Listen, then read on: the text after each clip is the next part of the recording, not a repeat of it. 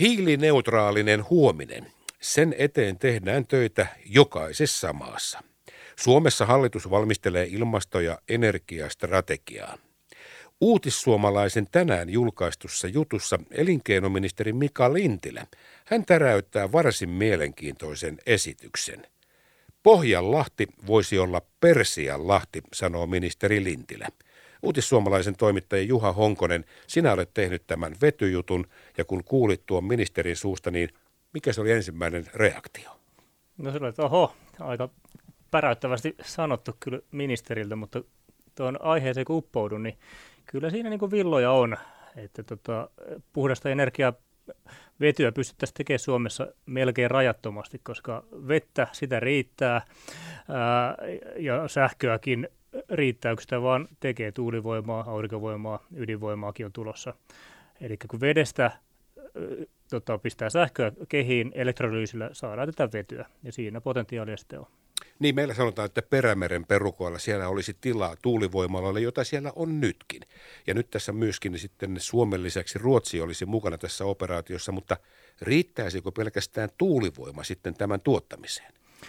No nyt sitä on 2600 megawattia Suomessa, niin tällä hetkellä on valmisteilla 3300, eli aika nopeasti tuulivoiman määrä tuplaantuu.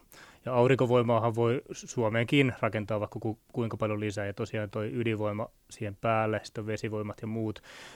sähköä rupeaa olemaan niin paljon, sitähän tulee myös uusilla yhteyksillä tuolta Norjasta ja Ruotsista paljon. Et sähkö on niin paljon, että sähkön hintahan on nyt niin kuin pitkässä trendissä selvässä laskussa, että kyllä, kyllä sähkökin riittää.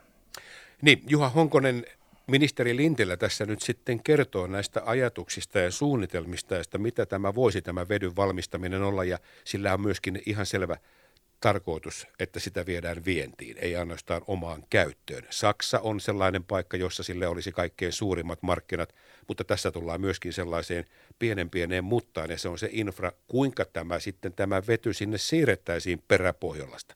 Kukas tämä, kukas tämä muuten sitten maksaisi? Se on hyvä kysymys. Lintilä sanoi, että tämä vaatisi suuren investoijan ja sitä ei vielä ole. Varmaan nyt on verkot vesillä.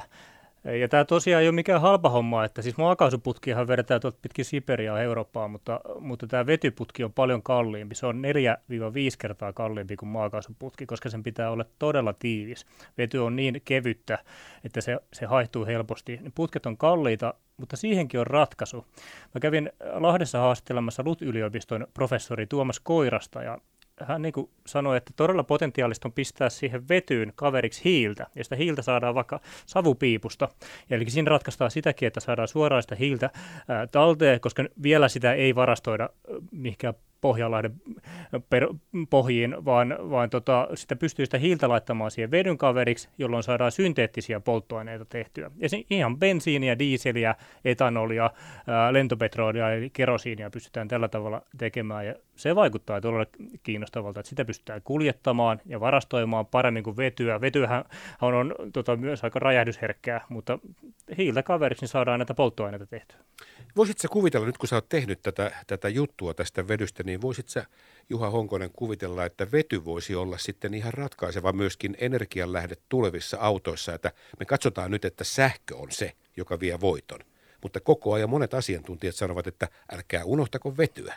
Joo, vetyautosta on puhuttu tosi paljon, todella pitkään, niin kuin yli 20 vuotta. Mäkin olen seurannut näitä äh, tota, työkseni aika lailla, mutta se vaan ei ole tulossa henkilöautoihin enkä usko, että tulee jatkossakaan. Ra- raskas liikenne on vähän eri. Että raskas, raskaaseen liikenteeseen ehkä tu- se tulee, mutta en usko, että niinku tavallisella volkkarilla mennään tuonne huoltamolle vetyä tankkaamaan. Se vety tankkikin vie aika paljon til- tilaa ja, ja se, siinä on tosiaan se varastointi- ja kuljetuspointit ja se on vähän vaarallista, mutta tota, se varmaankin se tulee teollisuuteen. Tämä SS, SSAB on hyvä esimerkki. Raahekin jossain vaiheessa niin sieltä päästöt katoo täysin, kun ne rupeaa vetyä käyttämään. Ja sitten tosiaan, kun laitetaan hiiltä mukaan, niin saadaan näitä synteettisiä polttoaineita tehtyä. Niin, tämä Raahen SSABn teräksen valmistaminen, hiilivapaa teräs, ja, ja, ja se säästö nimenomaan se, että 7 prosenttia katoaisi päästöistä, joka on yhtä kuin liikenteen kokonaismäärä, niin sehän on aivan ihan revoluutio, voisi sanoa näin, että,